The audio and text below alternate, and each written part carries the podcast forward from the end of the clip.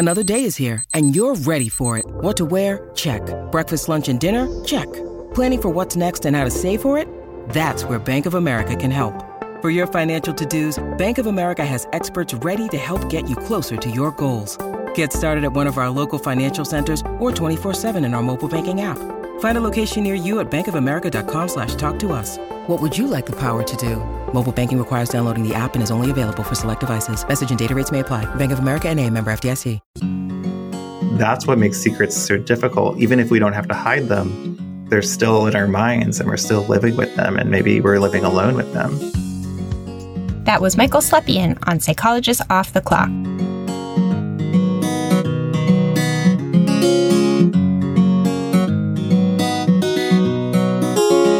We are three clinical psychologists here to bring you cutting edge and science based ideas from psychology to help you flourish in your relationships, work, and health. I'm Dr. Debbie Sorensen, practicing in Mile High, Denver, Colorado, and co author of ACT Daily Journal. I'm Dr. Yael Schonbrun, a Boston based clinical psychologist, assistant professor at Brown University, and author of the upcoming book, Work, Parent, Thrive. And from sunny San Diego, I'm Dr. Jill Stoddard, author of Be Mighty and the Big Book of ACT Metaphors. We hope you take what you learn here to build a rich and meaningful life. Thank you for listening to Psychologists Off the Clock.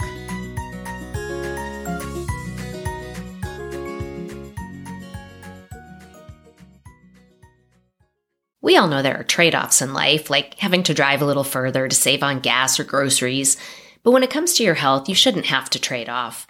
So don't go back to that one doctor who's always late and rushes through your appointment just because they're close by or they take your slightly sketchy insurance.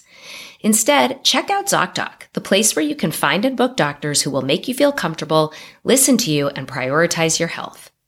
You can search by location, availability, insurance, literally no trade-offs here because with ZocDoc, you've got more options than you know.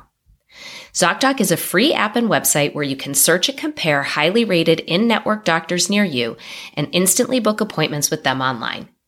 My kid's pediatrician is retiring this summer, so you can bet I will be using ZocDoc to find someone new who we all love and trust. So go to ZocDoc.com slash POTC and download the ZocDoc app for free. Then find and book a top-rated doctor today.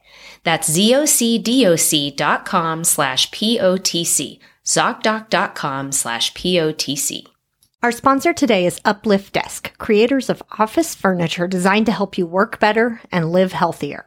I love my Uplift standing desk. It's solid and sturdy and allows me to easily transition from sitting to standing while I work with just the push of a button. The ability to switch from sitting to standing throughout the day has been a complete game changer for me. I feel so much better than when I sit all day, and it helps me stay alert when I get tired. In addition to standing desks, Uplift offers ergonomic office seating, storage systems, even walking treadmills for your desk. Everything you need to up your office game. You can get free shipping with no hassles, free 30 day returns and return shipping, and a 15 year warranty. Remember, by supporting our sponsors, you are supporting the podcast. Visit upliftdesk.com slash POTC for 5% off your order. That's U-P-L-I-F-T desk.com slash POTC to get 5% off your entire order. Psychologist Off the Clock is proud to be partnered with Praxis Continuing Education. Praxis is the premier provider of evidence based training for mental health professionals. And here at Psychologists Off the Clock, we are huge fans of Praxis. One of the things I love most about Praxis is they offer both live and on demand courses. So if you're really looking for that live interaction with other people who are taking the course, you can get that. Or if you have a busy schedule and you need something that you can just kind of click onto whenever you have time, they offer that as well. And every course I have ever taken from Praxis has really been of such value to me. I get questions a lot from clinicians who are looking for ACT training or other types of trainings. And Praxis is my go to place that I send people, no matter what level they are, because they have really good beginner trainings for people who have no experience. And they also have terrific advanced trainings on different topics and just people who want to keep building their skills. You can go to our website and get a coupon for the live trainings by going to our offers page at offtheclockpsych.com slash sponsors. And we'll hope to see you there. Debbie and I are here to introduce an episode about secrets. And it's an interesting topic because all of us have secrets. And I got the chance to talk with a researcher who's come out with a book called The Secret Life of Secrets. His name is Michael Slepian.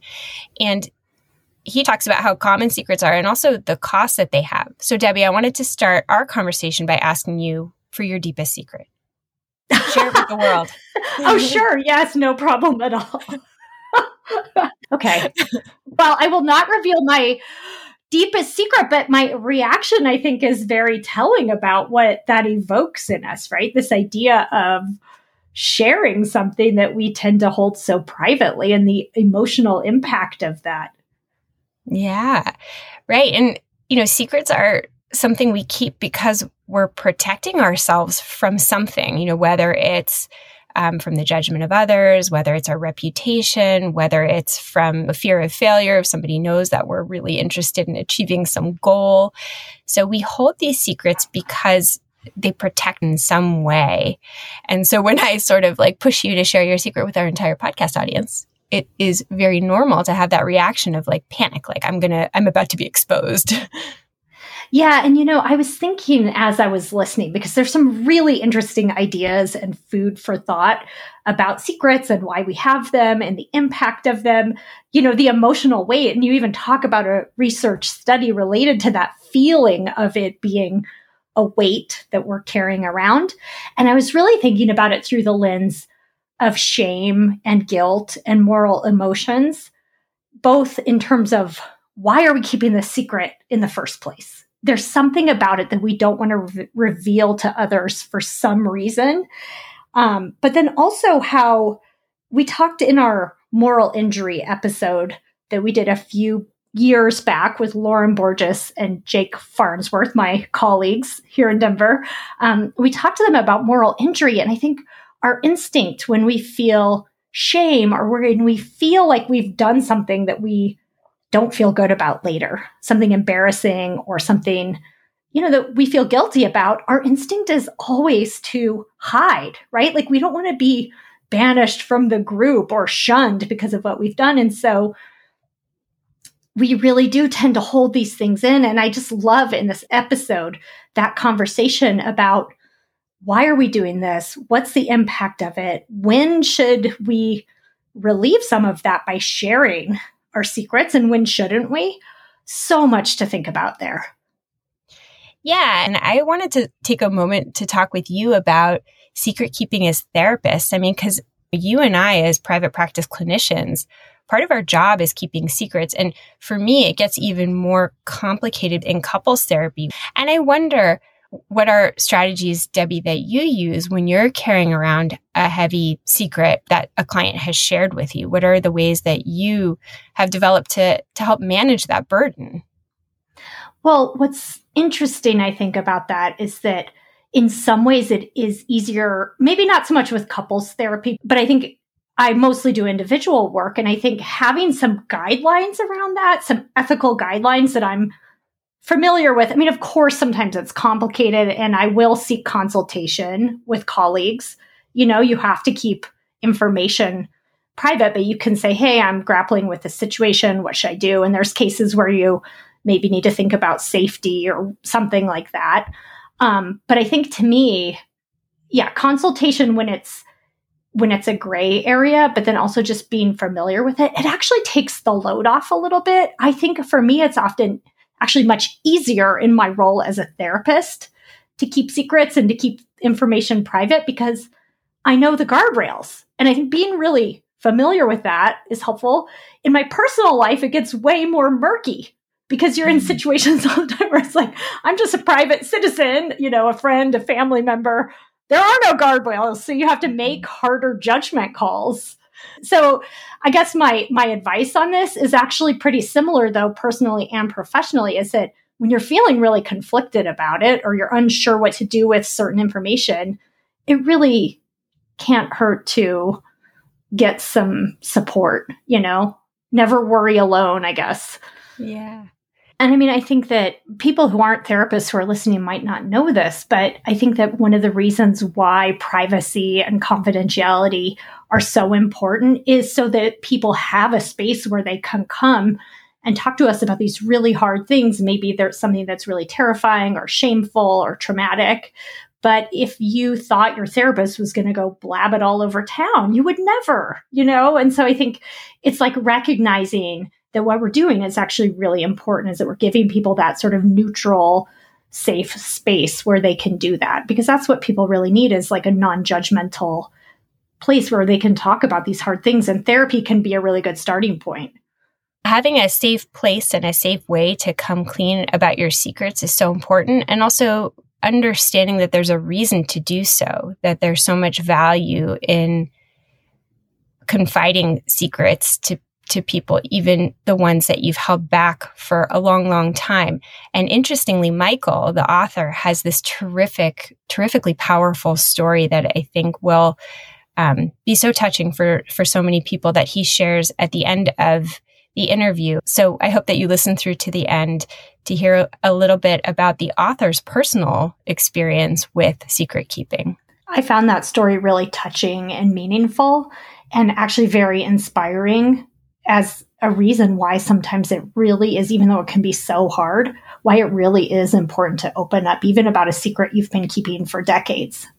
So we hope you all get a lot out of this episode on the secret life of secrets. Michael Slepian is a psychologist and faculty at Columbia Business School where he studies the psychology of secrets and how keeping secrets affects social and organizational life. He's here to discuss his new book, The Secret Life of Secrets. Welcome, Michael.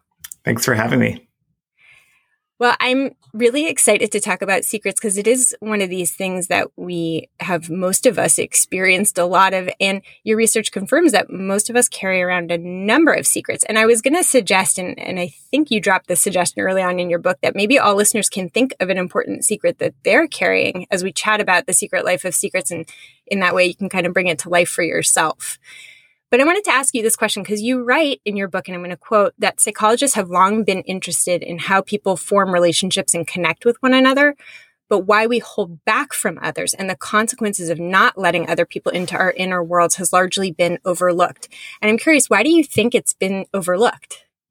So psychologists have long been interested in things like deception and, you know, things like that that are related to secrecy, but those kinds of things aren't holding back in the same way. And so when people have studied secrecy before, it's often brought two people into the room, had one person instructed to hide something from the other person, and then instructing the other person to ask questions about that very thing.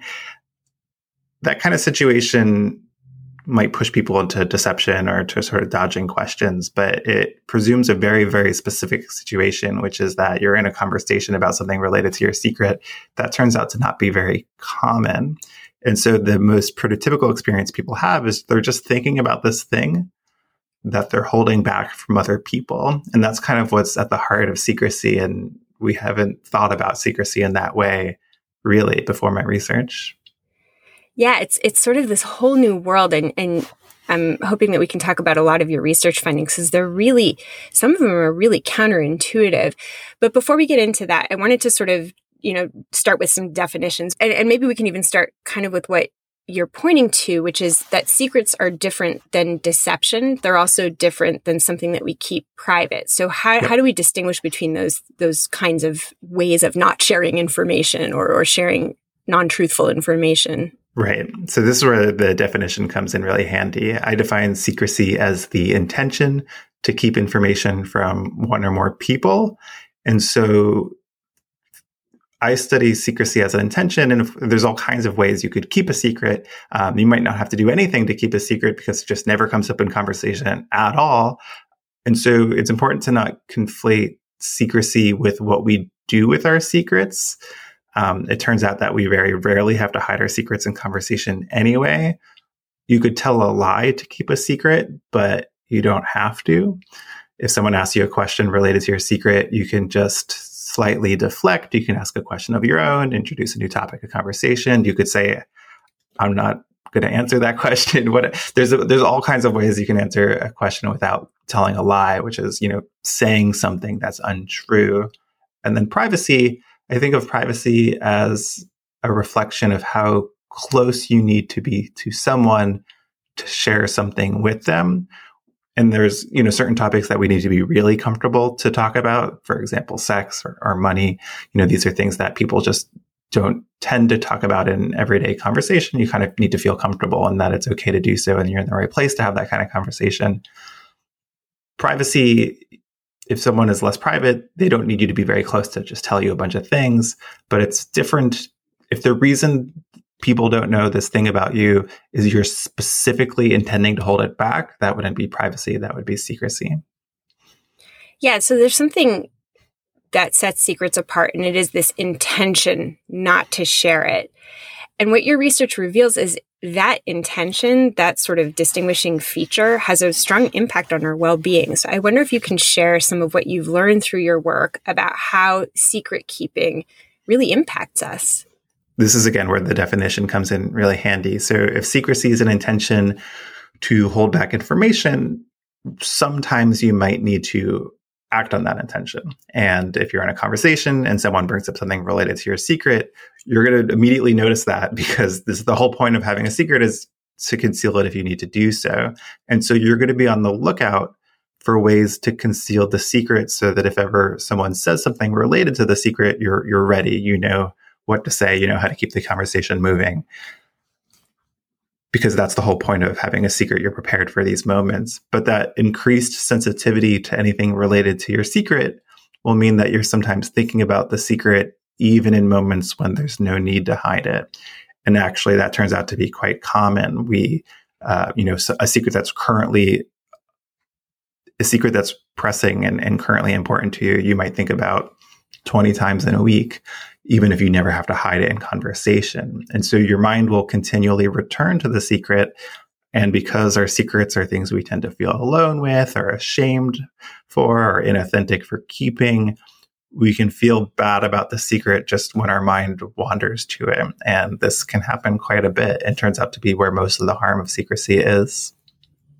Yeah, it's so interesting. And and just to sort of make this point really explicit. I mean, secrets are inherently interpersonal. It's like something that you're keeping from someone else, and it has an impact not only on sort of how you feel about the relationship, but on how you engage in the relationship, and, and therefore can have sort of like this ripple effect on how somebody then is able to relate to you because you're not sharing this important thing that is on your mind.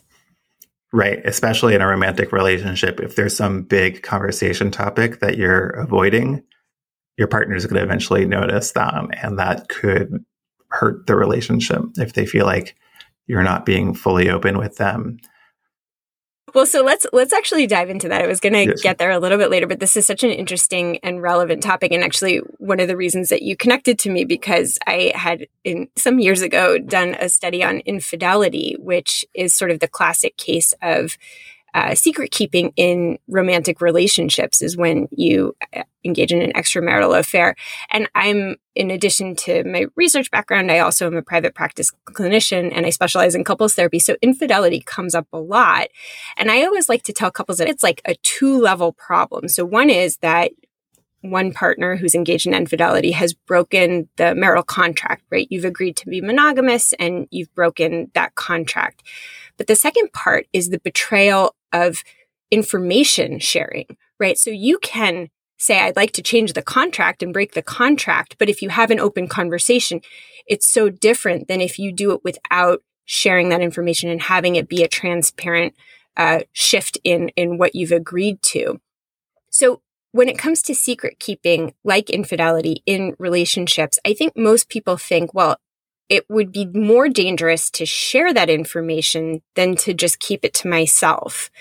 What what have your research findings revealed that might be surprising to people? So this is the hardest version of this question I think that there is when you're thinking about whether you should reveal a secret. I think this is the it can feel like the most consequential version of, of this choice. And when people are deciding whether to do so, at the end, you know, at the end of the day, because it's such a complicated decision, I always advise people don't make that decision alone. That's kind of your instinct. Nobody knows about this. Nobody will find out about this. I'll, I'll figure it out on my own how to handle it. But it it's too complicated. Um, like you saying, there's these like two different levels of the problem, and so some questions I ask folks to to consider when they're struggling with this question is, you know, why do you want to reveal the secret?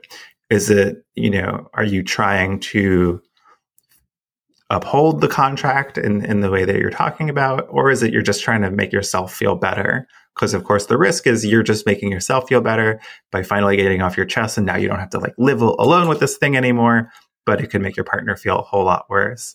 I, I think another really important question to ask besides why do you want to reveal it is is this a one-time thing? I think if it's not a one-time thing, I think you have to reveal it. I, I think that's a problem that's not going to go away on its own. If it was a one time thing, it starts becoming more attractive to consider keeping it a secret forever. Um, and then the final thing you want to consider is would your partner want to know? And I ran a study where I had um, a relatively small study, but just um, 300 people had committed relationships. And I proposed this scenario to them imagine your partners traveling out of town in a total lapse of judgment. They're they're like drunk and and they cheat on you, and they have never done this before, and they would never do this again. Would you want to know? And I expected a much smaller number than what we found, which is 77% of people said they would want to know and so I don't know if this makes it if if this makes it any easier for anyone, but I think these are the issues you want to be thinking about. Yeah. Well, and it relates so much to the couples therapy context because if a couple is there in I mean, my assumption is that they're there to work on the relationship. And often when there's been infidelity, it's like a sign that something is a little bit broken or, or a lot broken, as the case may be. And it's hard to work on something if you don't have the information about what's going on, right? You need to know what it is that you're working on. What is it that's broken? What is it that needs to be amended? And, you know, I think you give all of these really fascinating examples, some of them, uh, you know, about infidelity, many that have nothing to do with infidelity, where we keep secrets because we're afraid of the consequences, but actually it's through consequences and um, making amends that we often get to a much better place. And that I think is is such an important part of what your research reveals, which is that when we share, we often get to a better place. Yeah, there's a sh- story that I share in the book uh, about this woman who she's like really confused about like what her partner is doing. He seems like so di- he seems like a different person all of a sudden and just seems so closed off. And much later, after they were no longer together, she realized he had been cheating on her, and that's why he was so closed off.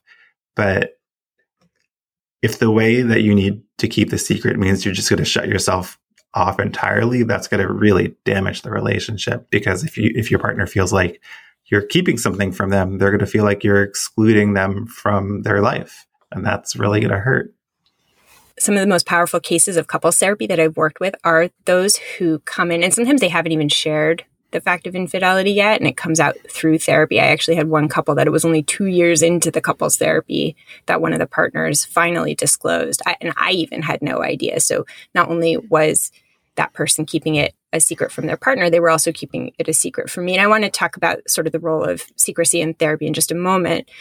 But once it came out, it was like this pivotal moment. And they were finally able to really dismantle the, the problematic marital foundation that had been built and built such a healthier, more flourishing relationship. And of course, it doesn't always work out that way, but there is that possibility when you have the courage to, to come clean and confess. And we'll talk about sort of, um, what some of the helpful strategies are to getting to that point a little bit later. Um, but I wanted to ask about this other study that you wrote about in your book, where you asked folks who had cheated, and some of them had confessed, some of them hadn't, and some of them had sort of selectively confessed. And I wonder if you can share sort of what the differences in well being are for those who confessed versus not this is gonna this is a ridiculous answer. So I have this data because I know what you're talking about. Um, I haven't looked. I haven't looked at the relationship between that and, well-being or relationship quality, but I but I have the data. I would suspect that the uh, the folks who've confided in at least one person, maybe it's not their partner, um, are better off because that's what it looks like in every other domain.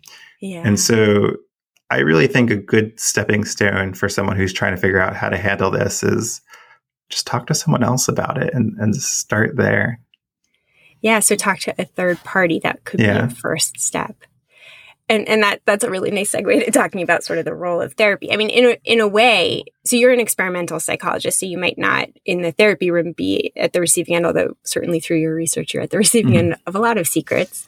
Um, but in a sense, you know, people who are therapists are sort of paid secret keepers, and we're not the only profession that that does this. You you give some example of um, people in the legal profession who have to keep secrets and and sort of the burden that that takes.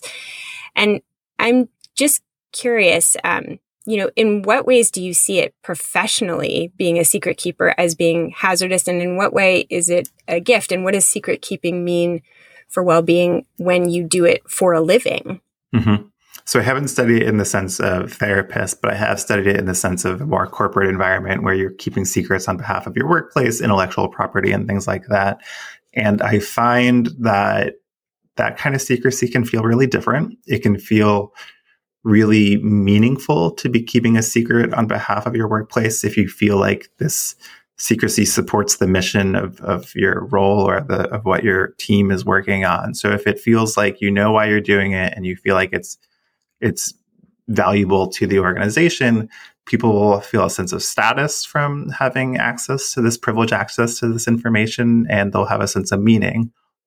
But at the same time, if there's something really big going on in your life and you can't talk about that with your friends, your family, or your spouse, that can also feel really isolating. So secrecy as a profession, there is this taste of this other version of secrecy. And, you know, maybe there's something to can you import that into personal secrets? I'm not sure. But then it also is like a personal secret and that you can feel isolated with it.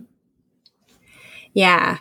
I think that for for a lot of professional secret keepers, they there's sort of like these structures that get built in to help people manage it, like peer consultation groups and, and things like that. Um, and yet it, it can still be like one of those things that like when you have a secret, when you've met with a client who's shared something that feels really dr- dramatic or traumatic or provocative and it's kind of on your mind that it can weigh on you um, if you don't have you know another sort of sanctioned person that you can share it with and so that is sort of one of the hazards of of being in a business where you have to kind of hold people's secrets but of course you know in all of our lives there are secrets that we have to keep and uh, maybe you can talk a little bit about the number of categories and then like the average number of secrets that yeah. people hold so I, when I first started studying secrecy, I wasn't trying to understand secrecy itself. I was interested in metaphor and this secrecy was just one example. People have this way of talking about secrets as if they weigh them down and they can be heavy and weighty. And so that's when I first got involved in secrecy, just studying that metaphor. Can I actually have you share that study? I love the the Hill study. yep. So the so the original question I asked 10 years ago was, you know, people talk about secrets in this curious way as if they weigh them down, as if they feel heavy. Does that reflect something deeper? Do people actually think about secrets in that way? Is it more than just a linguistic expression? And to find out, I had people come into the virtual lab. You know, this study is conducted online. Think about a significant secret or a small one.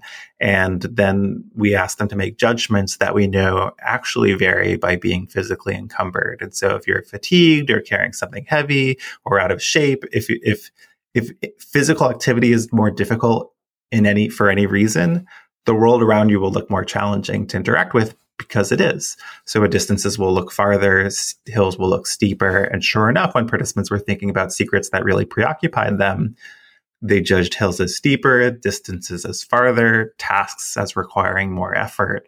So in that moment, it was as if the secret was compromising their resources to interact with the world around them because the world around them all of a sudden seemed more challenging to interact with. And when I first started presenting that research to people, some people thought it was very interesting. Some people thought that's not secrecy. You can't study secrecy by just having someone think about a secret. The only way to study secrecy is to bring two people together in a room and have one person hide something from another person.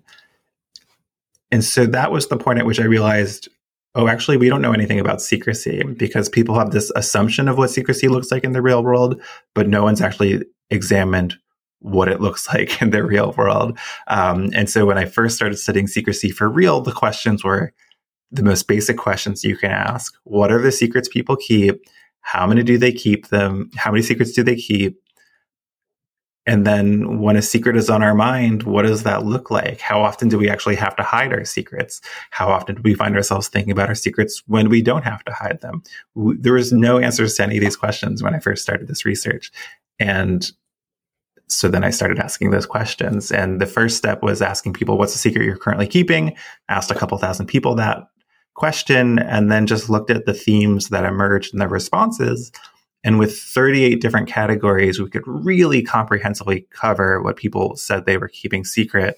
And we know that this list is fairly comprehensive because when we give it to people and say, you know, are you keeping any secrets from this list? 97% of people are keeping at least one of the secrets from the list.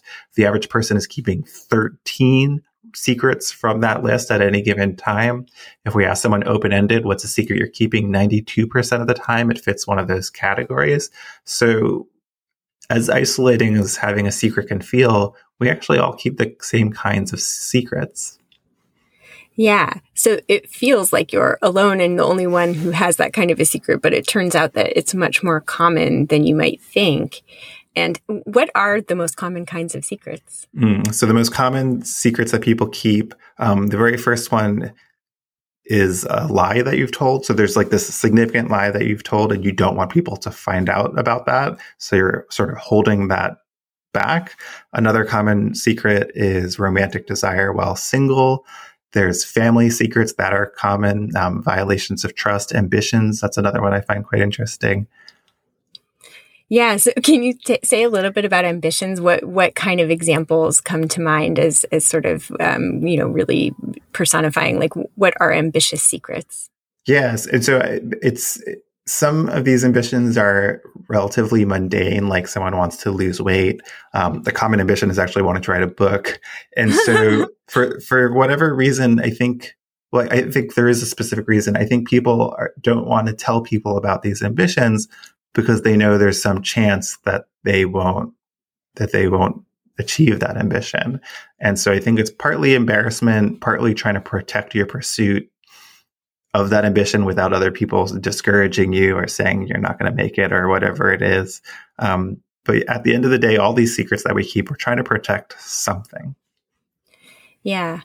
And so what would the advice be? Like say say somebody had a secret ambition to write a book or to lose weight. What given your research, what would you advise them to do?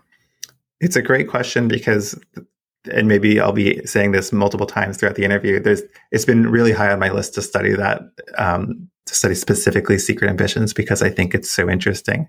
I do think, like with anything else, if you can find someone you feel comfortable sharing it with, it will feel good to talk about it.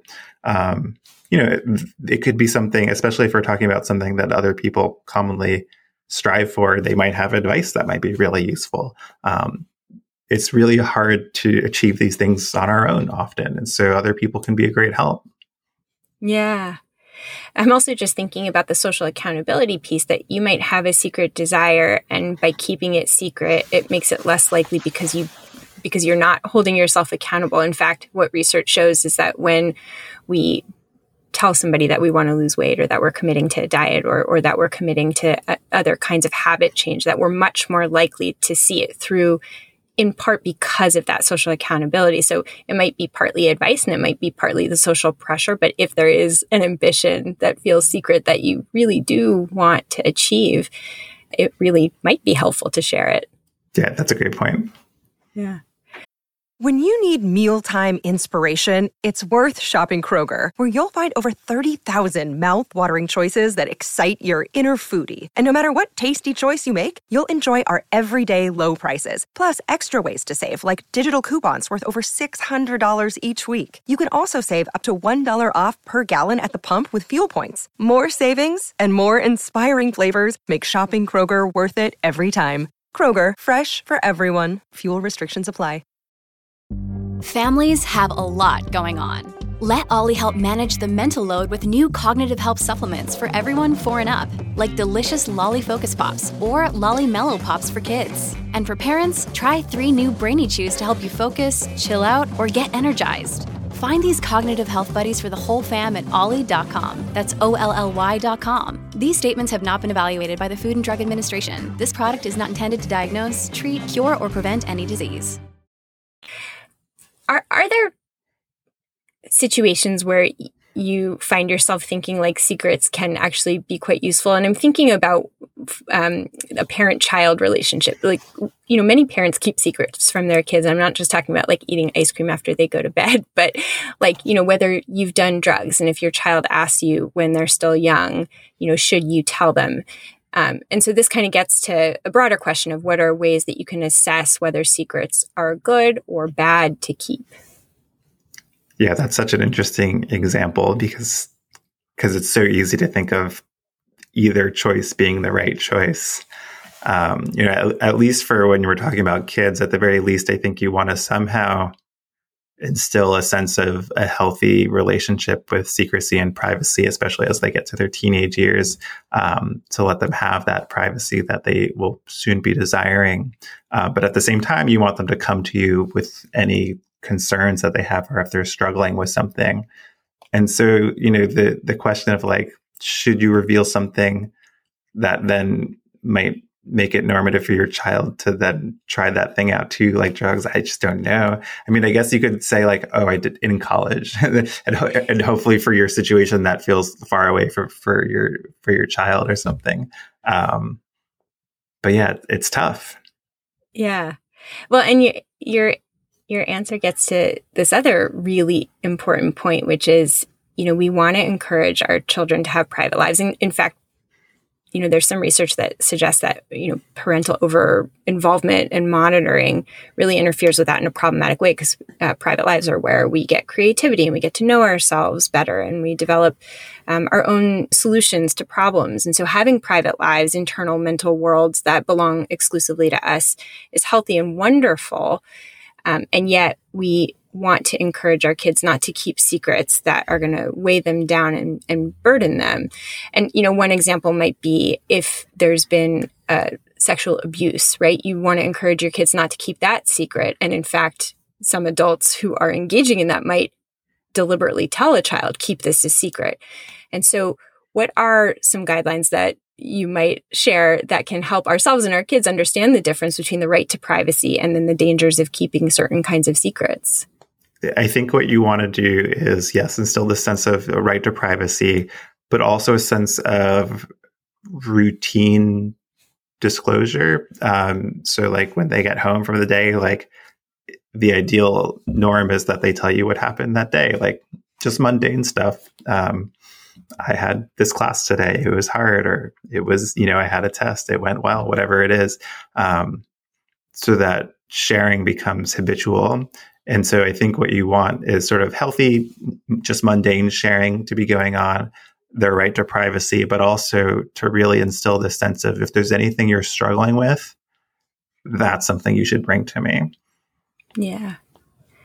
And I love in your advice in, in your book that you offer the advice that if you're um, considering sharing a secret to start with somebody who who's high in compassion, who who's sort of a trustworthy person, and maybe in the reverse side, if you're wanting your child to sh- be able to share with you, to really embody that. And so, if they share something that feels a little bit vulnerable, to be really careful about, you know, remaining high in compassion rather than, yeah. you know, it's very easy to drop into shaming when we see our kids doing things that we're concerned about. And so to be careful with that so that you can establish that habitual routine of like, you know, being a person that they can come confide in. Right. And if you respond really negatively, the risk is that the child says, Oh wow, I'll never do that again. I'll never open up again like that because it it didn't it just made things worse. Yeah. Yeah, absolutely. I think too, I mean, one thing that I think about uh, with teenagers especially is is sort of just being patient and sort of providing that opening that when they're in a mood and, and there is you know that brief moment where they're willing to share um, to sort of you know try to be at the ready. But also to be flexible with yourself that if you drop the ball that you can whenever you're ready own it and say ooh i didn't respond well i just want you to know that i'll try better the next time so that you yeah establish that kind of open, um, non judgmental, non shaming communication. Yeah, I think that's exactly right. Uh, I wanted to think about the the other direction is when you feel like this is again in the parent child domain, but I think it could also be a partner partner question. So sometimes you might snoop around if you suspect that your kids are up to some that your kids are up to something or that your spouse or partner might be engaging in infidelity. And so you kind of snoop on on the sly in secret. But then what happens if you find out something that you didn't want to know and you lose trust in that person, but also you don't want to reveal that you've done something that feels kind of immoral, kind of wrong. So I'm just curious about your thoughts on both trust, how to how to build it, and then on snooping, pros and cons. Yeah, so I think snooping, I, I think you want to avoid it if you can, because really nothing really good comes from it.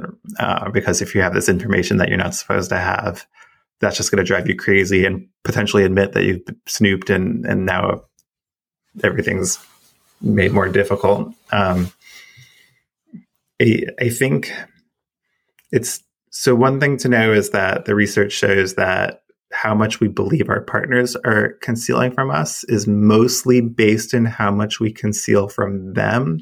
That is, people don't really have an overly accurate sense of how much people are holding back from them.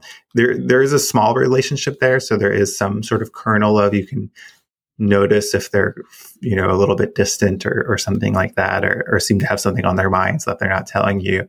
But you shouldn't put too much stock in that suspicion because it's mostly based on other things that may not be leading to an accurate judgment. And so really what you want to do is is how can you broach this topic in a way that doesn't involve a violation of privacy in a way that doesn't seem confrontational i don't have the i don't have the answer there. Um, you know they say they just got back from a business trip. You can ask like oh what happened on the trip you know how how was it? What did you do when you know how did you spend your evenings? Uh, but ideally asking it in a way that doesn't that just sounds normal. Yeah.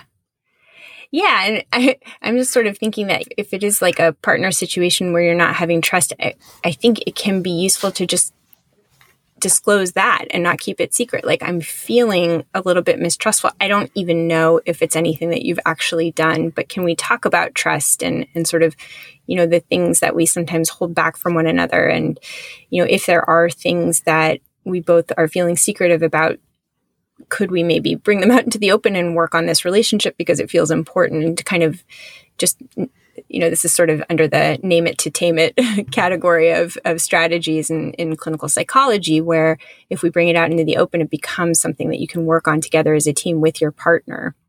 Yeah i think so. I think adding more secrecy into the mix is not going to make things better. It's going to make things more complicated and, and less less good.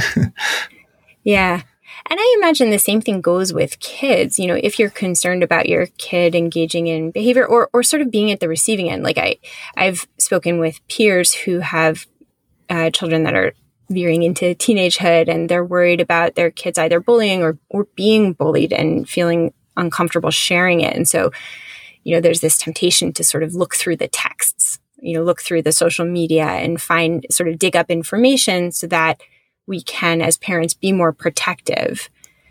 But what your research shows is that that's actually not the best strategy because it not only creates a situation where you might have to keep a secret, but it can also really damage the trust and in both directions.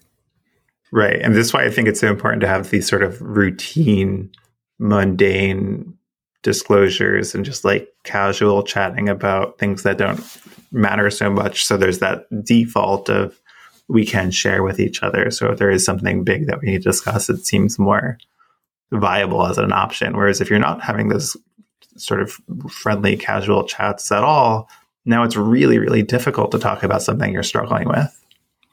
Yeah. Yeah, you have this quote suspicions of secrecy, whether right or wrong, are not very good for a relationship. And I, I think your research is in the romantic domain, but I, I really do think it's true about the parent child relationship as well, that trust in both directions really breeds a much healthier, more open and loving, trusting relationship. Yeah. And yet you don't necessarily advocate sharing all your secrets and in fact you have you offer this coping compass for um, having secrets in ways that aren't going to be as damaging for your well-being as they otherwise might be and i wonder if you can talk through uh, that coping compass but also you know how to decide whether or not to disclose a secret right so you know, uh, could we all are we all better off with one fewer secrets? Probably, um, but that doesn't mean you should reveal every single of your secrets. You know, certain there's a class of secrets that most people agree are totally fine to keep, and that's white lies. You know, what we call white lies, where if you're, you know, someone asks you how their outfit looks and it's too late to change for for some reason, you're like out and about.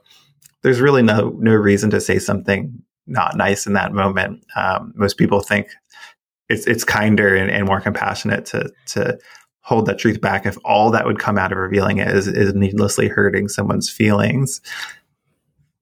And so when it comes to the secrets, you know, when it's not something so simple as that, and you're trying to decide whether to to talk about it or not, at the very least, you could start thinking about what is this secret that I'm keeping, and I don't mean the content. You know, what is what experience am I having with the secret? Because there's different experiences we have with our secrets and they have different implications for what we should do if we're trying to go it alone.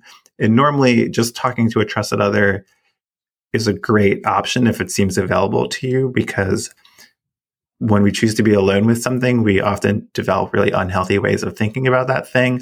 And it's really easy to interrupt these like dis- these thought loops that that get us nowhere by bringing someone else into the conversation but maybe you're not ready for that yet. And so the things you could ask yourself essentially these three questions. We find that of those 38 categories of secrets a question i get a lot is how do the different categories of secrets compare to each other? But that's too complicated of a question because each secret needs to be compared to each other secret. There's too many comparisons to make. And so one thing that you can do when you have that kind of question is say, is there some larger way of thinking about how these secrets relate to each other? Um, if we wanted to, if we wanted to compare the different categories of secrets to each other, what dimensions would we use to do so? And it turns out that people think about their secrets with three in three primary dimensions, um, and th- these are these dimensions come from the participant data. I, I didn't just make these up, uh, and so the first one is how immoral is the behavior that you're keeping secret. And the more immoral that secret will seem to you, the more likely you're to feel ashamed of the secret. Then the second question is how much does the secret involve other people? If the secret doesn't involve other people, if it feels really individual, if it feels really personal, that secret will feel more isolating to keep. And then finally, do you have do you know your reasons? Do you understand your reasons for why keeping this why you're keeping this a secret. And for plenty, it's like, yeah, it's, it's super obvious. I'm trying to not get in trouble or whatever it is. But then there's certain experiences that it's not as clear cut. You know, if it's an experience, say it's like sexual orientation or an experience of trauma, when people feel like they don't understand their reasons very well for this secret, they it can feel like they lack insight into the secret. They can feel really uncertain of what to do. And so the good news is well, the bad the bad news is that a, a secret can hurt you in three different ways, but the good news is it very rarely hurts you in all three of those ways. Um, it turns out that 95% of the time, when I tell people about these three harms of secrecy, there's one of them where they're like, yeah, I'm not experiencing that harm. And that's sort of your lifeline. So, for example, you feel isolated and uncertain, but you don't feel ashamed of the secret. That's great. You know, you can feel like the secret is not wrong to keep. And maybe it's really difficult to keep, but you're not doing anything wrong. And that really helps a lot going forward. Or maybe you feel like you are ashamed of the secret and you are feeling isolated with it but at least you understand your reasons for having the secret. That definitely offers some clear ideas for what you can do moving forward. You know, maybe that kind of secret you're not ready to tell your friends and family, but maybe you can tell someone removed from it all about it and, and get the help that you need and still sort of also have whatever goal you're achieving by keeping the secret achieved as well. And then finally, maybe you do understand your reasons and you do feel ashamed, but you don't feel isolated with the secret. Um, you know, maybe the secret involves another person, for example, or maybe the secret is protecting someone. And so just remember someone that you care about and just remembering that and remembering the good that your secret keeping could do, or remembering that you do have someone you can talk to about this also can really help move move forward. Yeah. It kind to, for me, it kind of gets to this underlying question that comes up so often in psychology, which is what is the function of this secret? And once you can identify, like, is the function to avoid conflict? Is the function to protect your reputation? Is the function to protect safety? And once you understand the function and knowing that secrets have a cost, you can decide is it more worth it to keep this secret or are there ways that I can disclose it or confide it to some trusted person that can alleviate some of the weight, the burden of the secret, but also can continue to protect the relationship or my reputation or my safety. Yep. So, other things to think about is that people report that confiding a secret usually goes far better than they expect it to. We have this sort of worst fear in our mind but that's really rare. It turns out that it's very rare someone responds very negatively to confiding a secret in someone, to just telling a third party about the secret. The average experience people have with confiding a secret is one that they say was really helpful. Yeah. Well, and I love that because you you write in your book that at the end of every study you include a blank space for participants to share experiences and that folks often write about how valuable it was to reflect on their secrets and to share them through this study. And that really does seem to provide a, a really nice piece of advice for for what to do with secrets. And so let me back up and just ask this question. I mean if you're somebody who's carrying a secret and you're recognizing that it's pretty burdensome but you're not feeling ready to share it because you're so afraid of some of the consequences. What are what are some things that you can do to first you know get more ready to share it and then to actually share it? So one thing you can do is try journaling but this comes with some strings attached. Um, for some people who don't balk at that idea of sort of putting their thoughts or feelings into words the the thing you want to know about journaling is the way to make it useful and helpful is you're trying to recreate what you would normally get out of a conversation with another person. So journaling you want to try to use as a space to challenge your counterproductive ways of thinking, to find a new perspective, to think about something from a different angle. If what your journal becomes is just a place where you rehash the past and you rehash your your regrets and how bad you feel, now the journal has just become a written record of harmful rumination, which will not only not help, it could hurt. And so, you know, what you're trying to do, it, it's it's really easy to get this in a conversation because someone, because anyone is a different person than you are, and so they'll have different experiences and different perspectives to draw on, and will offer a perspective that you've not considered before because you're stuck in one way of thinking about it. it a lot of that is really easy for another person to provide, but if you're not ready to have that conversation yet, you could start imagining what that might look like and and what are other ways of thinking about this that could come out of a conversation.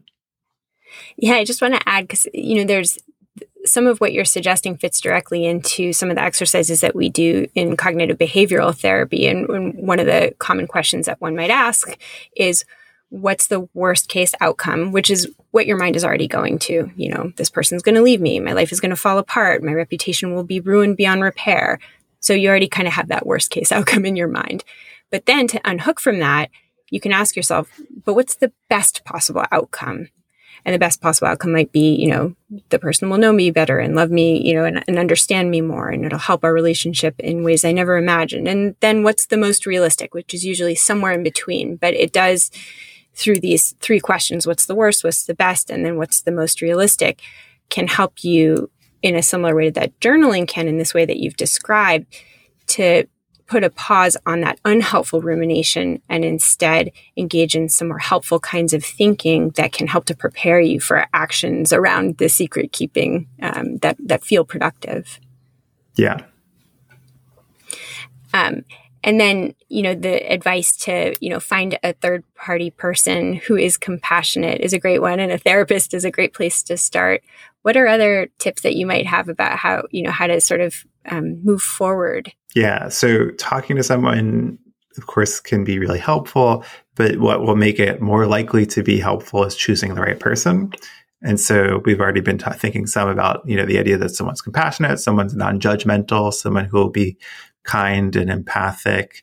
Um, But there's other things you could look for in a confidant that prove to be helpful. So, for example, people like to confide in people that they say is assertive, um, someone who's going to push you to do the thing that you know you need to do.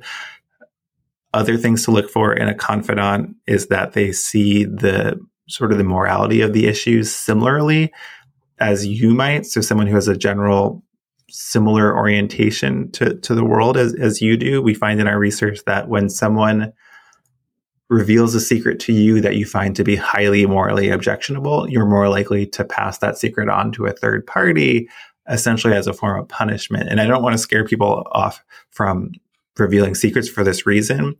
Um, it's it's still pretty rare that someone betrays your confidence, but it's more likely if they're totally totally scandalized by what you've told them and they they think what you've done is wrong. And so you want to try to find someone who won't be scandalized by what you're telling them. And then finally, you one thing that's worthwhile considering is if by telling this person your secret, are you entangling them into the problem? Now, do they have to keep the secret on your behalf? Do you know all the same people in common? Is the secret about someone they know?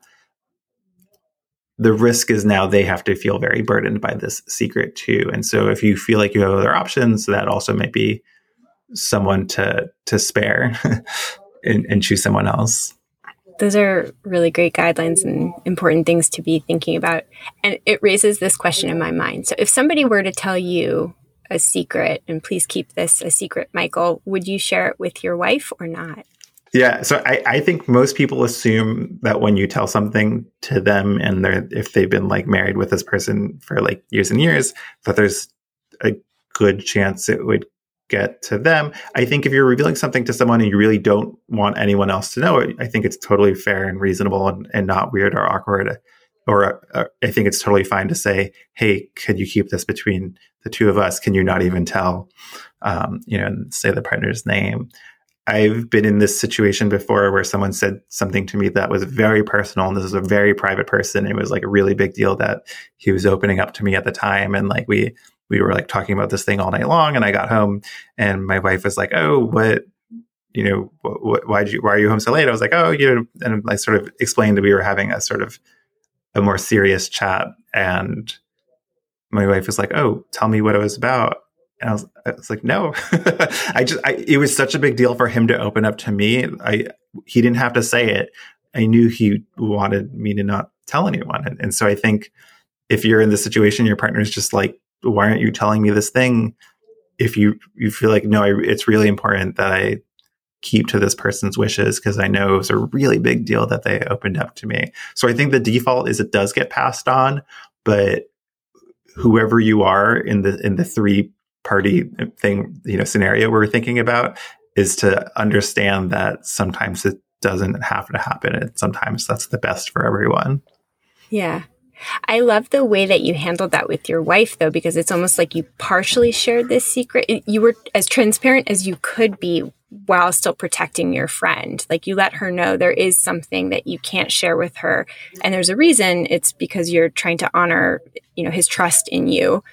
And in fact, that could breed even more trust between you and your wife because she might know, you know, Michael is somebody who will keep a secret when it really matters, but, you know, will be honest about keeping a secret, if that makes mm-hmm. sense. Yeah, yeah.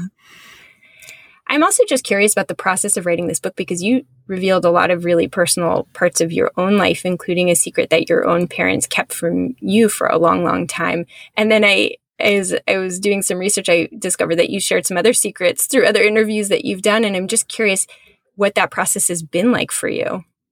The first time I did one of these podcasts, and sort of like the very first thing they asked was like, "So you opened this book with this like huge secret that you learned. What was that like?" And I was just like, "Oh my god!" like I just wasn't ready for that to be the first question, and I just it really threw me.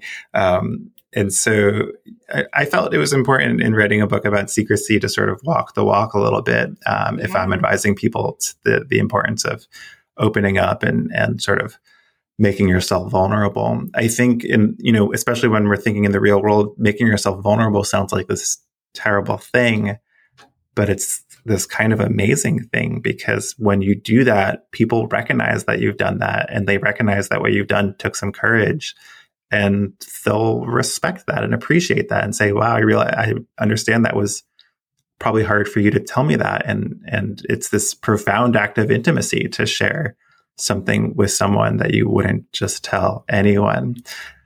But yeah, it's, it's been really interesting. Another thing that I thought a lot about when writing this book is even secrets that are out that are, you know, now we talk about them or we can talk about them still it's pretty common not to talk about them. And so I talk about the secret in the book um, of learning that my dad was not biologically my father. Um, I was born by donor conception, and I didn't know this until my 20s. uh, and so there, there's there's a lot of stuff going on there. And so I wrote about that story for the book. And then I realized, oh, I had extra questions to ask my parents. And I wanted to ask them these follow up questions of what it was like for them to keep this secret. And when they started deciding they would tell me the secret, um, when they, you know, I asked all these questions that I could have asked a decade ago.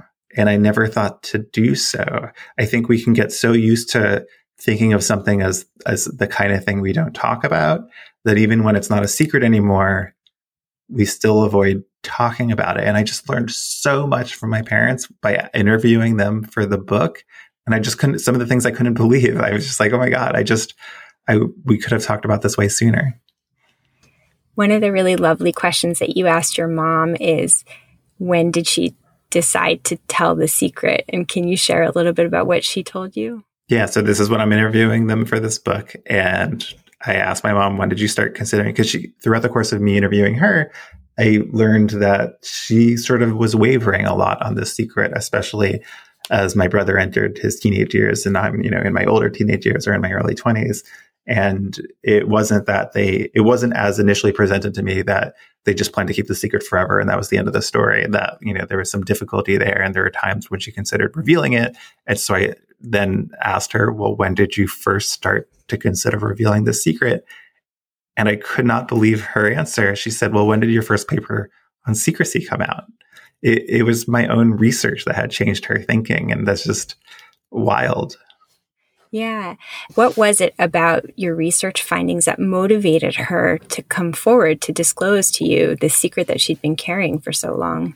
She was talking about my very first studies on secrecy, those hill slant studies we were talking about before, just the sense that a secret is something that can weigh you down or, or burden you, she started to realize, oh, wow, this is actually not a healthy thing for me. And that was the, and that's when she started to decide, oh, actually, maybe not only might it be better for me to not be holding on to the secret, maybe everyone would be better off with the truth revealed on this one. And it does really sound like her revealing it, you know, lift, released a burden that she'd been carrying, but also brought a lot more closeness and opportunity for you to know each other and know yourselves, you know, in a very obvious way, a lot more deeply. Yeah. And, and I learned that one of the reasons they thought to keep it, um, keep secret that my brother and I were donor conceived was that if we were to find out, we would feel somehow less connected to my father's side of the family or we're not biologically related to them. And, you know, I learned my grandmother was an important person in this story. She really didn't want us to know because she didn't want us to feel any degree of distance from from my father's side of the family. And I wish I had a chance to tell her this, um, but when I learned all this, it didn't make those relationships less meaningful. For me, they made them more meaningful to know that they were they were not based on this sort of like genetic obligation or whatever you want to call it that they treated us as as their grandsons just as much as if we were biologically related to them. And so that just made those relationships more special to me not less. Yeah. Yeah I love that. And as I was reading your book and your story, I thought a lot about Dani Shapiro's book, Inheritance. And I was so excited that you went on her podcast. It was a great interview. Oh, that's great! It's, I didn't realize it was already out. yeah, yeah, yeah. I it was it was fascinating to have that conversation of someone who had a similar experience, and in yeah. fact, this experience is crazily common, and I, I, think that's going to change with time. You know, I think before, you know, genetic testing is changing everything, and I I think I don't think parents are going to keep that secret anymore for that reason. Yeah, but, but, as you write right. and as you as your research shows you know, a lot of the times secrets aren't discovered because, you know, they just don't come up and yet yeah. they still burden us. So even when it's not going to emerge on its own um, right. through genetic analysis, it's still. I mean, I think that you know all your research really points to like there is value in sharing. Right, there is tremendous value both at a personal level for your own well-being, but also relationally. Right. And so even if it's a secret that you don't need to frequently conceal in conversation, and my family's secret fits this mold, it was very rare we were having a conversation with, you know, with my mom or with my dad where it touched on the issue involved in the secret where which would mean we're asking about you know who's inheriting which traits from their parents um, did we have conversations like that yeah but like very very infrequently and so even though it wasn't a secret that they had to hide it didn't mean the secret wasn't there. It was still always there, even if they didn't need to hide it in conversation. And that's what makes secrets so difficult. Even if we don't have to hide them, they're still in our minds and we're still living with them. And maybe we're living alone with them. There's something so isolating about having to carry something like that on your own. Um, and and where where is your secrets research going next? What, mm. What's sort of like the main question that you're going to be exploring in the near future? So the end of the book is kind of a preview of what's to come in the future. At the end of the book, I talk about research that's not published yet and that we're still actively pursuing. And so research on positive secrets is still, there's a lot of work to do there. Um, understanding the role of culture and secrecy, there's even more work to do there. Um, and then what happens when we're keeping secrets in other domains of life, when we're keeping secrets on behalf of our workplaces and, and, you know, for our jobs or, or whatever it is, how those different contexts influence our secret keeping. And so I, am going to be kept busy for years to come by, by answering those questions or trying to. Yeah, it's a fascinating world that you've opened up. It's so personally relevant to pretty much everybody. So I'm I'm so excited that this book is available, and I'll definitely be following your research. Um, yeah, so where can people find out more about you and your work? Yep. So you can find my website at michaelslepian.com, just my name. You can go to keepingsecrets.org where you can actually take the the survey with the 30 different categories of secrets and see which ones you're keeping and see how that compares to other people of your gender and age. So we let you play around with the data after you take the survey on that website, or you can look up the book, The Secret Life of Secrets. I highly recommend the book. It was it was a fascinating read. Thank you so much, Michael, for taking the time to join me today. Hey, Psychologist Off the Clock listeners. I'm going to guess that if you are listening to this episode, that you love to geek out about books in psychology. So, if you are a fellow book nerd like Yael and I, and all of the people around you are tired of you talking about books, then you can join us once a month to really take a deep dive into the, the books that we're going to be reading together. So, if you want to join us, all you have to do is send an email with the subject heading RSVP to offtheclockpsych at gmail.com, and we'll send you information for upcoming meetings of the book club. We hope to see you there.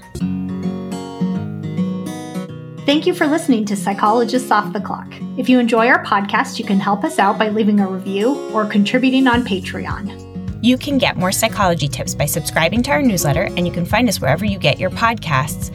Connect with us on social media by going to our website at offtheclockpsych.com slash merch.